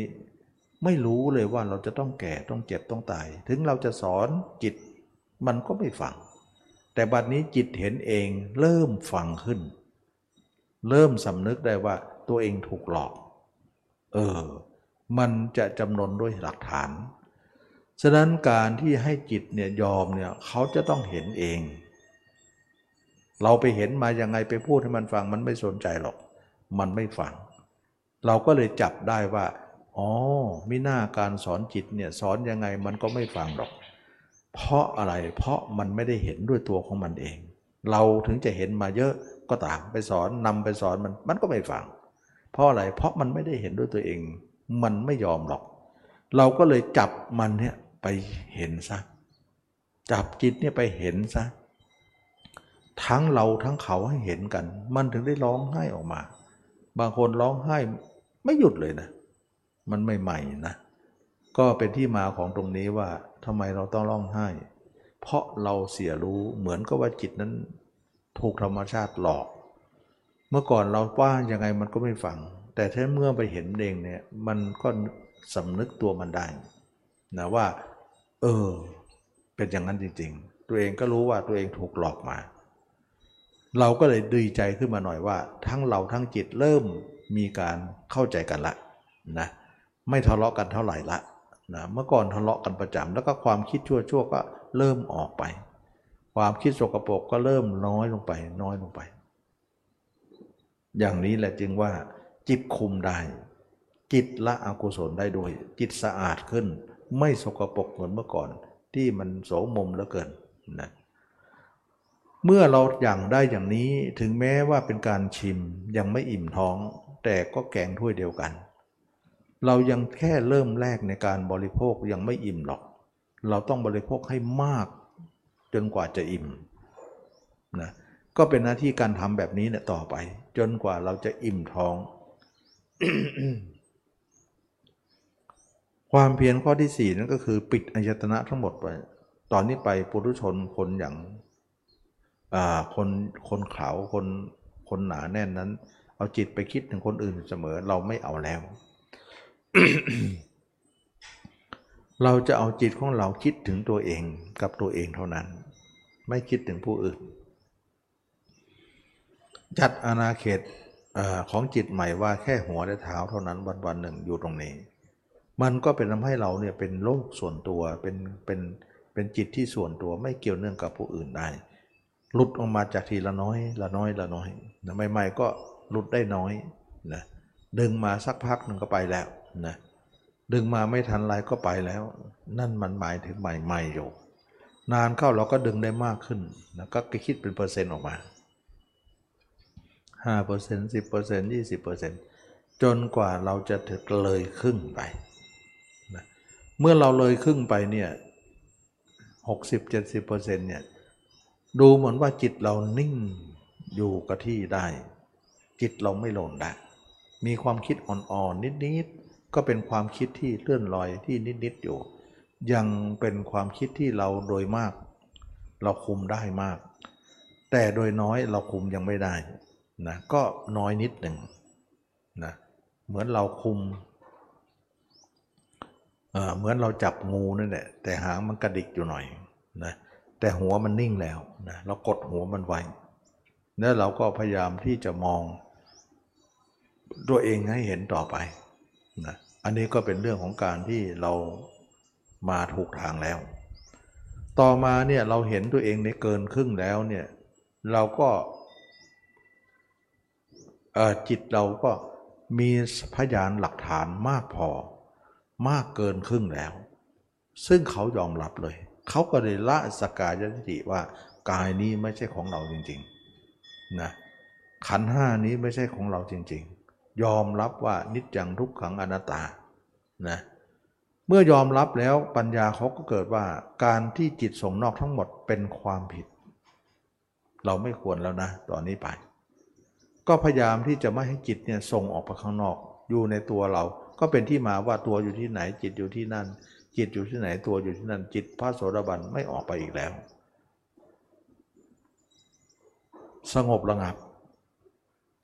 นะการละสกายทิฏฐิว่าร่างกายนี้ไม่ใช่ของเราจึงเกิดขึ้นอย่างนี้แหละเราถึงเห็นว่าจิตเห็นตัวเองได้แล้วมันเห็นเป็นพยานมันก็เลยหายดื้อนะนรกก็ปิดเลยถ้าเราเลยครึ่งแล้วเนี่ยปิดแน่ถ้าไม่เลยครึ่งเนี่ยนรกมันก็จะหล่นนะเพราะอะไรเพราะนรกยังมากอยู่แต่เมื่อเราเลยครึ่งแล้วนรกก็ปิดแหละคนนี้เนี่ยต้องตรัสรู้ธรรมะภายในเจ็ดชาตินะในภายในเจ็ดชาตินี้รู้แน่นอนบรรลุแน่นอนนะไม่เป็นอย่างอื่นแล้วเมื่อเป็นอย่างนี้จิตเราก็เป็นผู้สว่างไสวเห็นตัวเองแจ้งไปหมดเลยแต่ก็ยังไม่100%นะ60-70%เองแต่ก็มีความเห็นมากพอเกินครึ่งที่จะมองเห็นอะไรเป็นอะไรได้จึงละสกายทิฏฐิก่อนพร้อมกับจิตที่สงบลงต่อมาเนี่ยพระโสดาบันก็เห็นว่าการเห็นตัวเองได้สงบแล้วจิตออกนอกเนี่ยเราเห็นว่ามันผิดหมดมันทางที่ถูกก็คือว่าต้องอยู่กับตัวเองเท่านั้นนะอยู่เขาเนี่ยผิดอยู่เรานั้นถูกอย่างเงี้ยเมื่อเป็นอย่างนั้นแล้วก็อยู่เรากันตลอดไปทำให้จิตพระโสดาบันไม่ออกนอกอยู่แต่ในตัวเราก็เป็นที่มาของตัวอยู่ไหนจิตอยู่นั้นแล้วจิตนั้นก็ไม่กลับกรอกเพราะมันกลับกรอกไม่ได้เพราะอะไรเพราะเราให้เขาเห็นจนไม่หายให้เป็นเครื่องอยู่ของจิตใจได้มันก็เลยไม่ลืมนะหายไม่ได้มันลืมหมดเลยเราก็เลยไม่ต้องหายแล้วอยู่กันไปอย่างเงี้ยมันก็เลยพลิกลิ้นไม่ได้ฉะนั้นจิตจึงว่าเวลาหลักฐานพยานหายมันจะพลิกลิ้นน่ะตอนนี้พลิกไม่ได้เพราะเราล็อกมันไว้เห็นแล้วไม่พอต้องล็อกมันไว้เพื่อมันจะได้ไม่กลับกรอกเพราะเราเห็นธรรมชาติของจิตกลับกรอกอยู่เนืองๆ นะเมื่อเราหลุดไปมันก็พลิกลิ้นแล้วมันก็กลับกรอกแล้วมันหายมันดื้อก็มันหายดื้อสุดเนื้อมันก็ดื้อขึ้นมาอีกนะอันนี้ก็ทำให้เราเห็นว่าเนาะเห็นอย่างเดียวไม่พอต้องรักษาให้เป็นที่อยู่แล้วก็ปิดอายตนะให้หมดเลยนะปิดให้หมดแต่ไม่ต้องไปไหนมาไหนให้อยู่กับตัวเองไปรอความตายนะเมื่อเป็นอย่างนี้แล้วเนี่ยพระโสดาบันก็คิดว่าเราหยุดได้เกินครึ่งก็จริงแต่ก็ไม่100%นะเราละสังโยชน์ได้3นะก็คือสกายทิฏฐิเห็นว่ากายนี้ไม่ใช่ของเราจริงๆความเห็นนั้นปรากฏอยู่เสมอแล้วก็ศีลภัตตปรามาสคือความปฏิบัติที่ผิดๆถูกๆมาตลอดเดี๋ยวก็ไปสำนักโน้นเดี๋ยวก็ไปสำนักนี้เดี๋ยวจะไปโน่นนี่วิธีหลายวิธีมาลองกันจนไม่รู้ว่าวิธีไหนเป็นวิธีไหนสุดท้ายก็ลงเอยไม่ได้แต่บัดนี้เมื่อทำอย่างนี้ตามอย่างนี้มาตลอดลงเอยได้แล้วก็มั่นใจว่าพิธีนี้เท่านั้นที่เราจะพ้นทุกข์ได้พิธีอื่นไม่ใช่เลยนะก็เริ่มเข้าใจเขาเรียกว่าละความผิดๆถูกๆนั้นเสียเขาเรียกว่าละศีลภัตตปรามาสศีลภะศีลละแปลว่าศีลนั่นเองภัตตะแปลว่าปรามาสเขาเรียกว่าพจน์นะศีลพจน์นั่นนะศีละแปลว่าศีลภัตตะแปลว่าพจน์ ปรามาสแปลว่าคาดเคลื่อนนะคาดเคลื่อนไม่แน่นอนเลื่อนลอยเลื่อนไหลเปลี่ยนวิธีเช่นว่าเราไปทุกสำนักมาแล้วนะเดี๋ยวสำนักนั้นดีก็ไปคำสอนนั้นดีก็ไปสุดท้ายก็ไม่ลงเอยทุกทีนะสุดท้ายก็ยังไม่เคลียร์ใจตัวเองได้อย่างนี้แหละเขาเรียกว่าเป็นผู้มีศีลพัตตปรามาสอยู่เสมอลองไปทุกอย่างสุดท้ายก็ยังสรุปไม่ได้อย่างนั้นแหละแต่ตอนนี้เนี่ยลองไปทุกอย่างแต่สุดท้ายสรุปได้นะจึงเป็นการละศีลพัตตปรามาสศีลพจน์นั้นเสียว่าตอนนี้เราไม่เอาอย่างอื่นแล้วเอาอย่างนี้อย่างเดียวเพราะมั่นใจว่าวิธีนี้จะทำให้เราพ้นพ้นจึงเที่ยงตรงต่อวิธีนี้มาตลอดด้วยสติปัญญาของตนไม่ขอนำวิธีอื่นเพราะวิธีอื่นทำมาหมดแล้วมันก็ได้แค่นั้นเองฉะนั้นจึงว่ายืนหยัดอยู่ในวิธีเดียวอย่างนี้เขาเรียกว่าละศีลพัตตได้แล้วถ้ายังละไม่ได้เนี่ยก็คือเล่ร่อนอยู่ยังไม่ลงเอยอะไรเลยนั่นเองแล้วก็วิจิกิจฉาไปด้วยกันทำวิธีหลายวิธีก็สงสัยอยู่ดีนะแต่ทำวิธีนี้รู้สึกว่ามันคลายความสงสัยได้นะคลายความสงสัยได้มาตลอดเลยแล้วก็มีคำว่าสงสัยบ้างบางครั้งก็ไม่สงสัยบางครั้งก็สงสัยมาตลอดก็ตรงที่ว่าจิตเราโยกโคลงอยู่นะเวลาใดการใดจิตเราอยู่ในตัวเราอาการ32อยู่เห็นตัวเองอยู่ด้วยอุบายอยู่จิตนั้นย่อมหมดความสงสัยแต่เมื่อใดจิตเราหลุดไปจากตัวเองไปอยู่คนอื่นแล้วเนี่ยความสงสัยก็เกิดขึ้นอีกแล้วมีอย่างนั้นมาตลอดเลยระยะทางที่ทำมานะ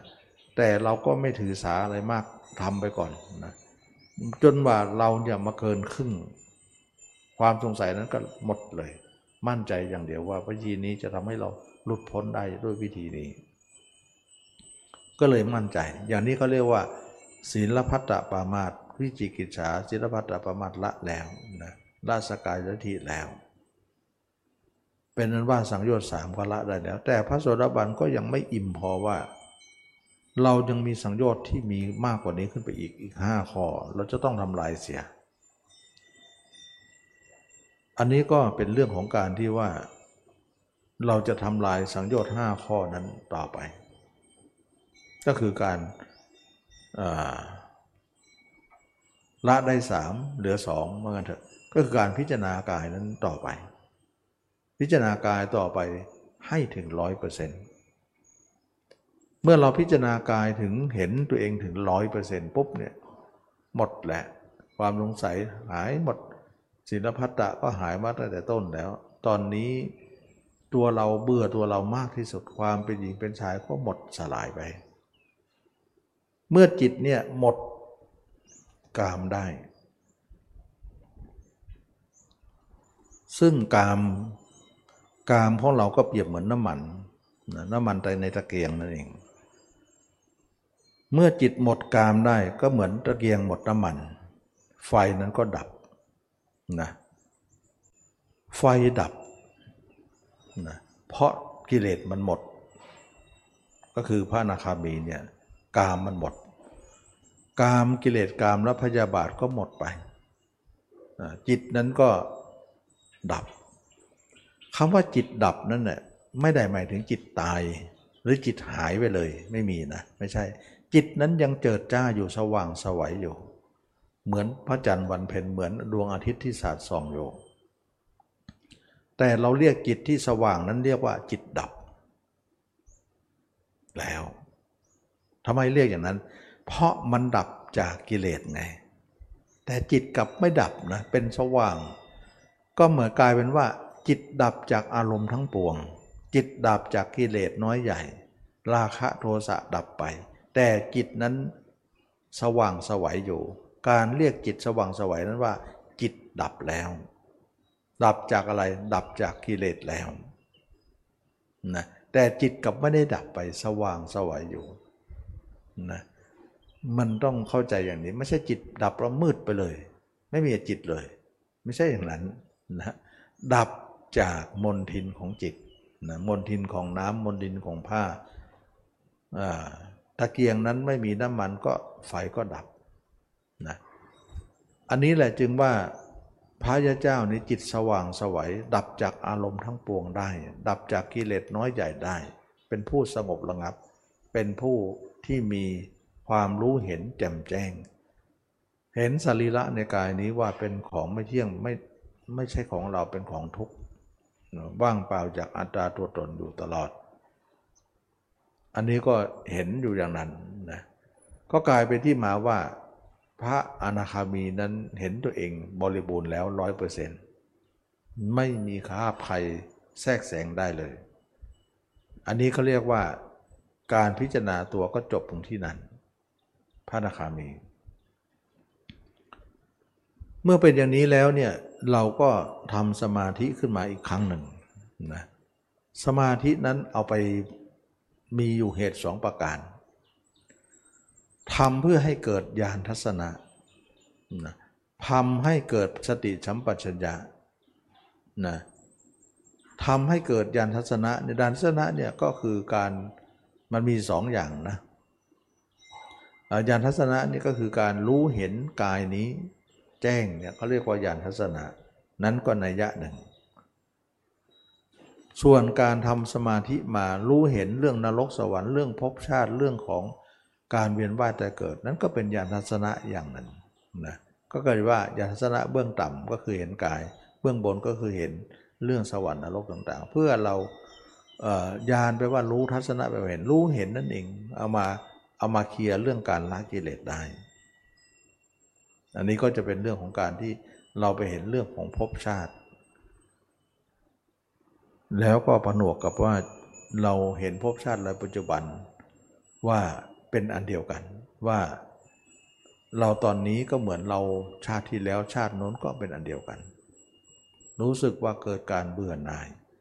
สรีระหรือร่างกายว่ามาหลงยึดติดอะไรเมื่อเบื่อหน่ายก็คลายความยินดีเมื่อคลายความยินดีจิตก็หลุดพ้นนะนั้นสมาธิที่เราทำขึ้นมานั้นทำเพื่อรู้เห็นเหล่านี้แล้วก็วางสมาธิไว้ไม่เอาไปนิพพานพระเจ้าก็เลยสอนว่าทำได้รู้ได้สามารถที่จะใช้สมาธิเราไปหลบในสมาธิได้แต่อย่าเอาไปนิพพานนะท่านจึงเรียกว่าสุขวิหารธรรมในปัจจุบันหมายถึงว่าเป็นความสุขในปัจจุบันเราก็เข้าสมาธิเพื่อให้จิตเรามีความสุขแต่เวลาจะตายก็ออกเสียอย่าไปเข้าเพราะทางนี้จะเป็นทางของพรหมโลกนะก็กลายเป็นสุทธวาสห้านั่นเองจะเป็นที่ไปของทางเส้นนี้เมื่อเป็นอย่างนี้แล้วเนี่ยจิตเราหยุดได้สนิทเลยนะก็คือว่าจิตเราเนี่ยเป็นจิตที่หยุดได้เมื่อเรารู้เห็นภพชาติตัวเองของผู้อื่นได้ก็หมดอาสวะก็เป็นผู้ที่ดับทุกอย่างแต่จิตสว่างสวยอยู่แต่จิตนั้นหยุดได้แล้ววันหนึ่งก็มีแต่ภาพตัวเองทั้งกลางคืนกลางวันยืนเดินนั่งนอนมีแต่ภาพตัวเองภาพคนอื่นไม่มีแสดงว่าจิตหยุดได้เพราะภาพเราจิตหยุดไม่ได้เพราะภาพเขานั่นเองเป็นที่มาของจิตหยุดไม่ได้เมื่อจิตเราหยุดได้ด้วยภาพเราก็รู้เลยว่าธรรมะคำสอนพระเจ้าทั้งหมดเป็นจริงอย่างนั้นอันนี้ก็เป็นเรื่องของการที่เรามารู้ธรรมเห็นธรรมซึ่งการรู้ธรรมเห็นธรรมนั้นก็จะเห็นแบบนี้แหละนะว่าใจของเรานั้นมายึดมั่นถือมั่นอะไรแล้วก็การพิจารณาตัวเราเนี่ยพิจารณาตัวเนี่ยจนเห็นแจ้ง 100% นะ 100% มันจะไม่กลับเลยกลายเป็นว่าถ้าคนไหน 100% ได้นะวันๆหนึ่งนึกถึงคนอื่นไม่ได้สักคนเลยนึกมืดหมดเลยไม่เหมือนเมื่อก่อนนะเรานึกถึงใครแจ้งหมดเลยแต่นึกถึงตัวเองมืดเราแต่แจ้งเขาแต่ถ้าเกิดว่าเราอบรมมรรคไปถึงที่สุดแล้วเนี่ยก็ปรากฏว่าแจ้งเราแต่มืดเขากลับด้านกันแสดงว่าทางนี้เนี่ยเราสามารถจะให้จิตเรากลับด้านได้นั่นเองด้านหนึ่งไปปุถุชนด้านหนึ่งเป็นของพระยาเจ้าอันนี้ก็ ทำให้เราเห็นว่าทางเหล่านี้เนี่ยเป็นทางปุถุชนกับทางของพระเจ้านั้นตรงกันข้ามกันนะไม่ใช่อย่างเดียวกันอันนี้ก็เป็นเรื่องของการที่ว่าเราสามารถที่จะพ้นทุกข์ได้แล้วก็จิตใจของเราก็สงบระงับนะไหนว่าจิตหยุดไม่ได้หยุดได้แล้วนะย่านแล้วจิตของเราหยุดได้แล้วแต่ร่างกายเราคุมไม่ได้ก็เป็นที่มาว่าพุทธเจ้าเนี่ยคุมใจได้แต่กายคุมไม่ได้อย่าแก่อย่าเจ็บอย่าตายนะอันนี้ก็ถือว่าทุกคนจะตีขอภาพเหมารวมว่าจิตนั้นหยุดไม่ได้ไม่ได้เราทำไม่ถูกมันหยุดไม่ได้หรอกแล้วทำถูกมันก็หยุดได้การที่จิตหยุดได้นั้นเพราะอะไรเพราะจิตมันไปรู้ไปเห็นเองซึ่งเมื่อก่อนเนี่ยเราเห็นคนแก่คนเจ็บคนตายเราไปเห็นแต่ไปสอนจิตจิตมันไม่ได้เห็นด้วยมันไม่ยอมมันก็เลยทำให้มันไม่จำนนต่อหลักฐานพยานไม่จำนนต่อไม่จำนนต่อการรู้เห็นว่าเราจะเห็นอะไรมาก็ช่างเถอะจิตมันไม่ได้เห็นด้วยมันไม่ยอมแต่เมื่อใดพาจิตนี้อบรมให้มันเห็นด้วยให้มันเห็นไม่ได้มันชัดด้วยมันยอมจิตมันยอมนะเมื่อยอมแล้วเราถือว่าถ้าเราไม่อยู่นะมันจะพลิกลิ้นมันจะกาบกอกเราก็เลยรักษาไว้เลยก็กลายเป็นที่มาว่าเราจะเห็นภาพเราทั้งกลางวันกลางคืนรักษาไว้อย่างนั้นทั้งที่บรรละแล้วนะแต่เราก็ล็อกไว้ไม่ให้มันฟื้นคืนมาได้โดยการเห็นภาพเรานั้นตลอดกาลซึ่งภาพเรานั่นเองจะล็อกภาพจิตนั้นไว้จิตนั้นก็เลยดิ้นไม่ได้ทำให้จิตมากลับมาเป็นคนเก่าไม่ได้แล้วก็เป็นแต่คนใหม่ไปก็กลายเป็นว่าความเพียรนั้นสุดยอดนะเป็นความเพียรที่ชั้นเลิศแล้วก็เมื่อเราทำความเพียรตามทางพระเจ้าได้อย่างถูกต้องแล้วเนี่ยจิตเราก็เหมือนท่านเลยคุมได้หมดคุมทั้งกายทั้งวาจา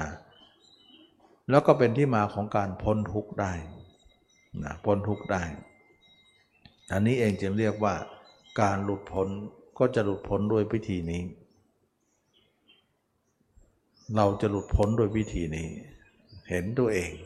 แล้วก็จะหลุดพ้นทุกอย่างทุกประการก็เป็นที่มาว่าจิตคุมได้แล้วดับสนิทแล้วดับหมายถึงว่าดับกิเลสนะแต่จิตสว่างสวายอยู่นะจิตไม่ตายนะเมื่อจิตละกิเลสได้จิตก็เหลือจิตอยู่เนี่ยเราจะต้องไม่มีกิจอะไรอีกแล้วในจิตนั้นไม่มีนะฉะนั้นจึงว่ากิจที่จะควรทำในผลที่บรรลุธรรมแล้วไม่มีต่อไปก็เป็นเรื่องอัศจรรย์นะว่าสิ่งเหล่านี้เนี่ยเป็นของจิตที่เกิดกิเลสมาเกิดมามากมายนะจิตของเรานั้นเกิดจากกิเลสที่เราเวียนว่ายตายเกิดเนี่ยมันก็ทำให้เรามาเกิดมาแก่มาเจ็บมาตายถ้ามันหยุดได้เนี่ยเราก็ไม่มาแล้วนะไม่มาแล้วจะมาแก่มาเจ็บมาตายเราก็ไม่มาแล้วถือว่าร่างชาตินี้จะเป็นชาติสุดท้ายนะ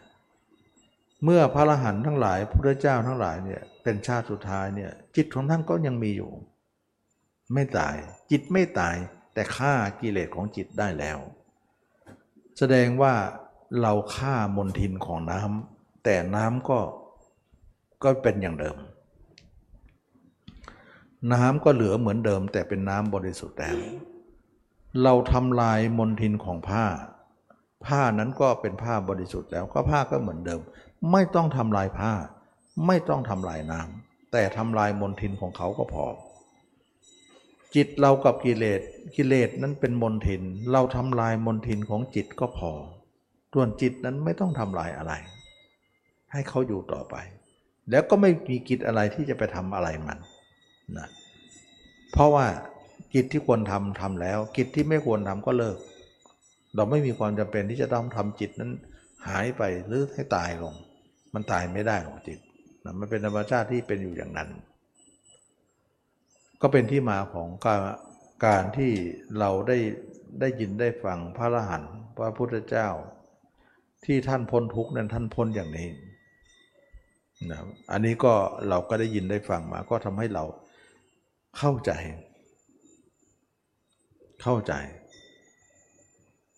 แล้วก็หลายคนก็สงสัยว่าพระเจ้าเนี่ยพระอรหันต์เนี่ยวันๆอยู่ยังไงนะก็ขอบอกว่าวันๆหนึ่งก็มีแต่ภาพเราภาพเดียวและภาพเราภาพเดียวนั้นก็เห็นแจ้งหมดแล้ว 100% แล้วขณะที่เห็น 100% นั้นเห็นอยู่แล้วทั้งวันทั้งคืนเนี่ยก็เป็นอันว่าละแล้วละความยินดีแล้วว่าร่างนี้ไม่น่ายินดีเลยจำนนต่อหลักฐานจำนนต่อพยานนะเมื่อจำนนต่อหลักฐานพยานแล้วจิตนั้น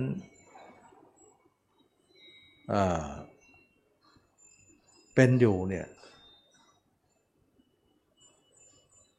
ก็กลายเป็นจิตที่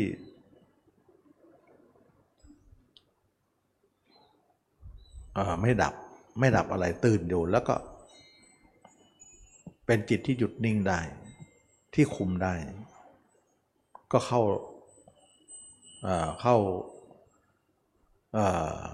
หลักของการที่ว่าจิตเป็นผู้นอกเหนือจากการมองว่าเป็นนิจจังทุกขังอนัตตาแต่จิตเห็นกิเลสของตนว่าเป็นนิจจังทุกขังอนัตตานั้นจิตจะไม่อยู่ในขอบเขตนั้นว่าเป็นนิจจังทุกขังอนัตตาแต่จิตที่มองสิ่งนั้นหรือสิ่งสรรพสิ่งทั้งหลายว่าสัพเพธัมมานัตตาจิตนั้นฝ่ายหนึ่งส่วนทั้งหมดนั้นเป็นอีกฝ่ายหนึ่งซึ่งตรงนี้เนี่ยเราจะเห็นได้ว่าเราไม่ได้ตีความหมายรวมทั้งจิตเลยว่าเป็นสัพเพธัมมานัตตาไม่ได้ตีความหมายตีความหมายว่ายกจิตไว้ซะจิตจริงนี้นอกเหนือจิตนั้นเป็นอีกฝ่ายหนึ่งนั้นตีความหมายว่าเป็นนิจจังทุกขังอนัตตาได้นะอันนี้เขาเรียกว่ามองธรรมะอย่างแท้จริงก็จะเป็นลักษณะนี้ซึ่งก็เราจะเห็นว่าจิตนั้นหยุดได้แล้วใครบอกว่าจิตหยุดไม่ได้ไม่จริงนะคนที่หยุดไม่ได้เพราะว่าเขาไม่มีความสามารถเพราะเขาไม่ได้เดินทางพระเจ้าก็หยุดไม่ได้คนที่มีความสามารถและพร้อมที่เดินทางตามพระเจ้าก็คืออริยมรรคนี้ถึงจะหยุดได้ไงเมื่อหยุดได้ตัวเองก็เสวยวิมุตติสุขว่าสุขอันเกิดจากความหลุดพ้นนั้นเป็นความสุขยิ่งใหญ่มากเป็นความสุขที่เราไม่เคยมีมาก่อนเราสมความมุ่งมา่ปรารถนาแล้วนะก็คือจิตที่นิ่งหยุดการมาการไปได้ทั้งหมดมันเป็นจิตที่ไม่เกี่ยวข้องกับเรื่องวัฏสงสารแล้วและจิตนั้นก็กลายเป็นจิตสว่างสวัยแล้วก็เป็นจิตที่ประพัดสอนเป็นจิตที่มีแต่ความนิ่งทีนี้หลายคนก็ยังไม่เข้าใจตรงนี้ว่าเมื่อพระอรหันต์จิตไม่ออกนอกจิตนิ่งแล้วท่านจะทำอะไรถูกตอนที่เรายังไม่ถึงเนี่ยเราก็คิดอย่างนั้นแหละนะว่าเอ๊ะนั่นไม่จิตออกแล้วจะทำอะไรได้เพราะว่าเราวัดที่เรานะว่าเวลาจะทำอะไรต้องจิตส่งออกไปก่อนคิดเรื่องนั้นแล้วก็ค่อยทำนะเพราะเราเอาตรงนี้เป็นเกณฑ์วัดว่าเวลาเราจะทำอะไรเนี่ยต้องส่งจิตออกไปก่อนแล้วก็ไปมองสิ่งนั้นแล้วก็เข้าใจสิ่งนั้นแล้วก็จะทำลงมือสิ่งนั้นทุกครั้งที่ทำก็ต้องทุกครั้งที่คิดแต่พระอรหันต์เจ้าเนี่ยจิตไม่ออกเลยท่านจะทำอะไรถูกไหมตมาว่าถูกยิ่งกว่าคนคิดอีกทำแบบไหนทำแบบไม่ต้องคิดมันมีความคิดอยู่2ประการนะคำว่าไม่ต้องคิดเนี่ยหมายถึงว่าไม่ต้องส่งนั่นเองมันมี2ประการว่า จิตเนี่ยส่งไปข้างนอกแล้วไม่คิดนั้นฝ่ายหนึ่งจิตที่อยู่ในกายเราเนี่ยแล้วก็คิดนั้นฝ่ายหนึ่งแสดงว่าคิดเนี่ยมันมีสองฝ่ายฝ่ายนอกเนี่ยก็คือคิดถึงผู้อื่นอันนั้นเขาเรียกว่าจิตส่งนอกแล้วคิดแต่เราอบรมมาตลอดไม่ใช่หรือว่าเวลาที่เรานึกถึงตัวเองแล้วนึกถึงตัวเองเป็นอสุภะนึกตัวเองเป็นซากศพเนี่ยที่อาตมาสอนว่าให้คิดมากๆนะมันก็คิดแสดงว่ามีความคิดอยู่สองฝ่ายพระเจ้าเนี่ยใช้ฝ่ายข้างในคิดแต่ไม่ใช้ฝ่ายข้างนอกคิดจิตออกนอกจึงไม่มีแต่ก็ไม่ได้หมายถึงว่าจิตอยู่ภายในนั้นจะคิดไม่ได้คิดได้แต่คิดแบบไม่มีจิตส่งนอกซึ่งใช้เรายังปฏิบัติอยู่นะใช้ความคิดนั้นคิดตัวเองว่าเน่าบ้างอืดบ้างพองบ้างคิดถึงตัวเองเป็นตัวหนอนสนใจบ้างเราใช้ความคิดอย่างนี้ยังคิดได้เลยนะคิดตัวเองเน่าบ้างคิดตัวเองเป็นหนอนบ้างกำลังแทะเล็มอยู่บ้างเรายังคิดได้ฉะนั้นคิดเรื่องตัวเองยังได้เลยคิดถึงผู้อื่นก็เหมือนกันได้โดยการคิดถึงผู้อื่นแต่ไม่ต้องมีภาพคนอื่นนะมีภาพเราแทนซะเพราะภาพเราแทนภาพเขาแล้วทั้งที่คิดถึงเรื่องคนอื่นแต่คิดถึงแล้วเนี่ยไม่มีภาพคนนั้นมีแต่ภาพตัวเองเข้าไปแทนแสดงว่าคิดในท่ามกลางของภาพตัวเองโดยการคิดถึงคนอื่นโดยการคิดผ่านภาพตัวเองอีกทีหนึ่งซึ่งภาพเขาไม่มีเลยผ่านภาพเราไปแล้วก็เอาเหลือภาพเราไว้แล้วก็คิดในท่ามกลางภาพเราความคิดชนิดนี้เนี่ยเป็นความคิดของพระอริยเจ้าท่านใช้ความคิดนี้เพราะอะไรท่านใช้ความคิดนี้เพราะท่านใช้ความคิดนี้ทำงานได้เพราะว่าความคิดนี้เป็นกุศลมันไม่มีอกุศลแทรกซ้อนและความคิดนี้สามารถคุมได้ให้คิดก็ได้ให้หยุดก็ได้สั่งให้คิดก็คิดสั่งให้หยุดก็หยุดมันไม่เหมือนความคิดที่ออกไปข้างนอกท่านใช้ความคิดเหล่านี้ทำงานฉะนั้นความคิดเหล่านี้มีอยู่แล้วเวลามีอยู่เนี่ยมันอยู่ในขอบเขตที่เราต้องการไม่นอกขอบเขตเลยขอบเขตที่เราต้องการหมายความว่าอย่างไรต้องการว่าคิดเรื่องนี้นะอ้าวคิดนะรู้เรื่องแล้วหยุดเรื่องนี้นะหยุดเลยอย่างนี้เขาเรียกว่าสั่งให้คิดแล้วก็สั่งให้หยุดได้ไม่เหมือนความคิดที่จิตออกนอกนั้นสั่งให้คิดด้วยสั่งให้หยุดไม่ได้มันคอยจะไปอยู่เสมอ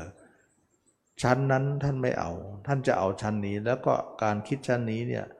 เป็นความคิดที่เที่ยงตรงกว่านะเป็นความคิดที่แน่นอนกว่าเป็นความคิดที่มีการคุมได้กว่าอันนี้ก็เลยว่าพระเจ้าทำแบบคิดแบบนี้ก็สมกับพระสูตรที่พระองค์ทรงกล่าวว่าภิกษุเราเป็นผู้อยู่เหนือของวิตกทั้งหลายเราจะคิดสิ่งใดก็คิดสิ่งนั้นเราไม่คิดสิ่งใดก็ไม่คิดสิ่งนั้นเราเป็นผู้มีอำนาจเหนือความคิดเหล่านั้นเห็นไหมอันเดียวกันเลยฉะนั้นจึงว่าพระเจ้าทำงานได้ดีมากเลยดีกว่าปุถุชนอีกเพราะทำงานแบบไม่ต้องคิดหรือคิดก็อยู่ในขอบเขตนะสั่งได้หยุดได้ก็คือคิดอยู่ในตัวเราเพราะภาพคนอื่นไม่มีแล้วมีแต่ภาพเราแทนไปหมดเลยอันนี้เองจึงว่าพระเจ้าท่านใช้ความคิดอย่างนี้ทำงานนะเช่นว่าพระพุทธเจ้าก็บริหารองค์กรนะว่าองค์กรของพระพุทธเจ้าก็คือภิกษุภิกษุณีอุบาสกอุบาสิกาที่เลื่อมใสนะพระพุทธเจ้าก็คิดในขอบเขตว่าเขาเรียกว่าคือบริหารองค์กรนะว่าบริหารยังไงเนี่ยท่านบริหารได้ทั้งที่ว่าองค์กรนั้นใหญ่โตที่จะเป็นศาสนาท่านก็คิด แล้วก็หยุดได้หมดมันเหมือนคิดเหมือนไม่คิดน่ะมันนิ่งอ่ะเหมือนน้ำเคลื่อนอยู่ในขวดแต่มันเหมือนเคลื่อนก็เหมือนไม่เคลื่อนมันไม่เหมือนความคิดของคนปุถุชนทั่วไปอันนั้นเขาเรียกว่าคิดพั่มเพื่อคิดไม่มีเขตแดนคิดไม่หยุดไม่ได้แต่อันนี้เขาเรียกคิดไม่พั่มเพื่อและมีเขตแดนและหยุดได้แล้วก็เป็นกุศลไม่เป็นอกุศลฉะนั้นพุทธเจ้าก็คิดในองค์กรของพุทธเจ้าเหนือความคิดเหนือในคลองวิตกทั้งหลายท่านคิดอยู่ในองค์กรว่าจะบริหารองค์กรอย่างไรอุบาสกอุบาสิกาภิกษุภิกษุณีจะทำยังไงท่านคิดได้หมดซึ่งความคิดอย่างนี้ไม่ทุกข์ด้วยนะไม่ทุกข์ท่านใช้ความคิดประเภทนี้ทำงานฉะนั้นขอให้ทุกคนเนี่ยทำไปก่อนนะเรายังไม่ถึงจุดนั้นก็เข้าใจยากแต่เมื่อใดเราถึงจุดนั้นก็เข้าใจได้นะเราก็จะเปลี่ยนอาการเราหมดเลยเท่ากับว่าทุกคนนี่นะต้องเปลี่ยนความรู้สึกใหม่แค่อย่างที่บอกว่าที่เราอบรมเรื่องของการพิจารณากายเนี่ยเวลาเราพิจารณากายเห็นตัวเองเป็นอสุภะอยู่ตลอดเวลาเนี่ยเวลาพิจารณาไปเนี่ย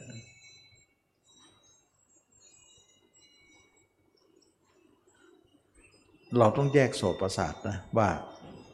จิตเราเห็นตัวเองอยู่แต่ตาของเราเห็นคนอื่นอยู่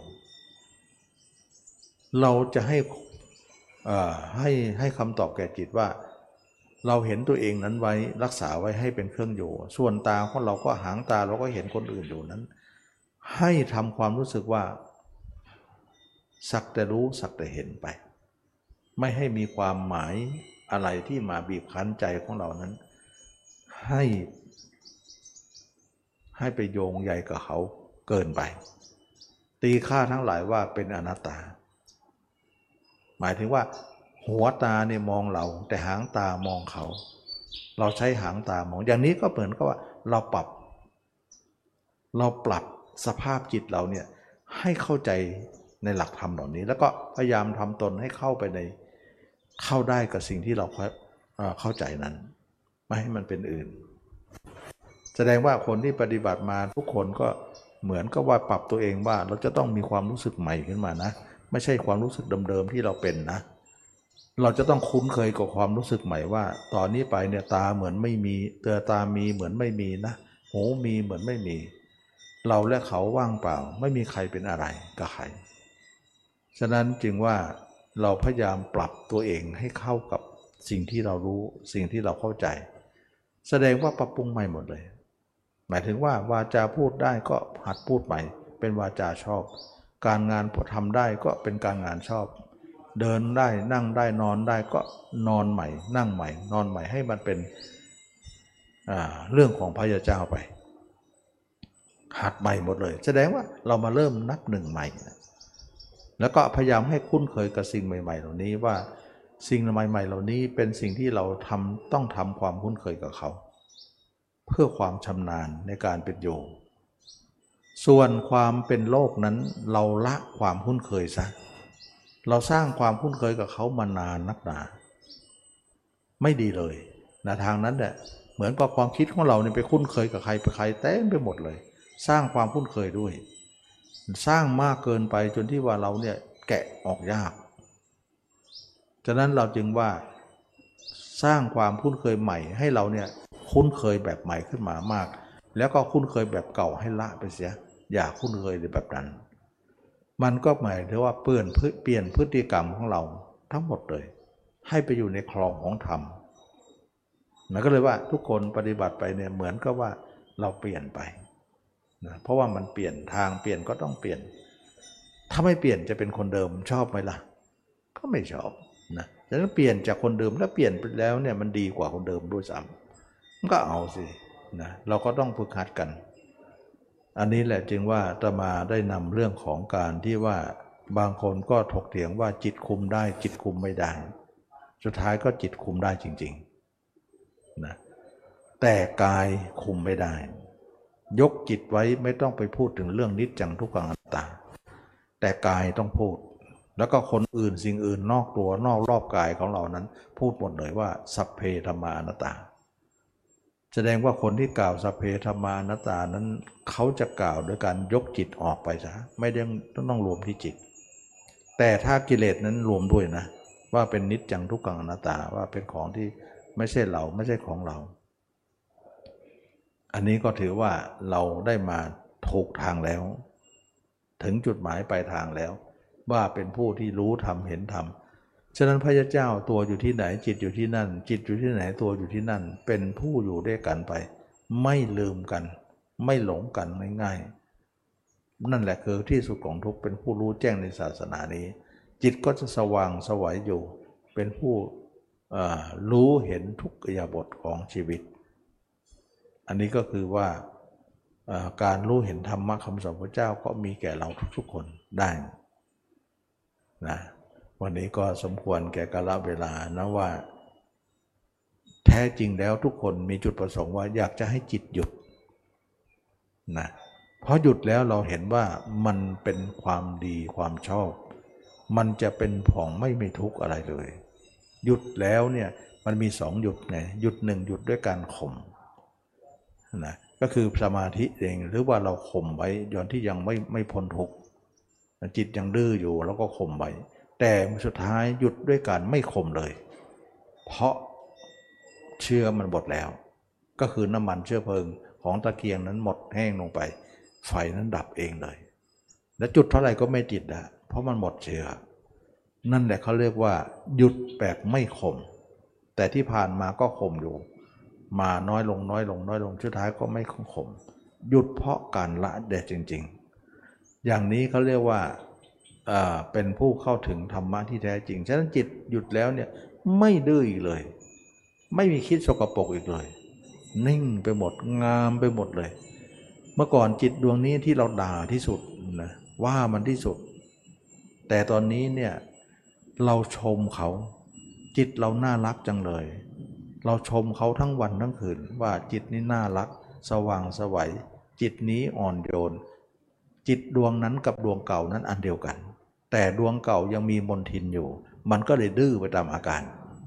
แต่ดวงใหม่นี้ก็ดวงเดิมนั่นแหละผ้าผืนนั้นแหละที่ขาวแล้วก็ผ้าผืนนั้นแหละที่ดำนะผ้าผืนเดียวกันไม่ได้เปลี่ยนผ้าแต่มลทินมันออกผ้านั้นก็ขาวบริสุทธิ์กลายเป็นผ้าที่น่าใช้สอยน่าที่จะทำอะไรได้อันนี้แหละจึงว่าจิตของเราก็ดวงเดียวกันที่ดื้อที่สุดและลามกที่สุดแล้วก็คิดสกปรกที่สุดก็จิตดวงนั้นดวงนี้กับดวงนั้นอันเดียวกันแต่ดวงนั้นมันมีขณะนั้นมันมีมลทินแต่ขณะนี้ไม่มีมลทินแล้วนี่แหละคือความบริสุทธิ์ของทุกอย่างนี่แหละเขาเรียกว่านิพพานจิตบริสุทธิ์ได้วันนี้ก็สมควรแก่กาลเวลาขอทุกคนมีความสุขความเจริญรู้แจ้งเห็นธรรมในพระธรรมคำสอนพุทธเจ้าทุกคนทุกท่านเทอญ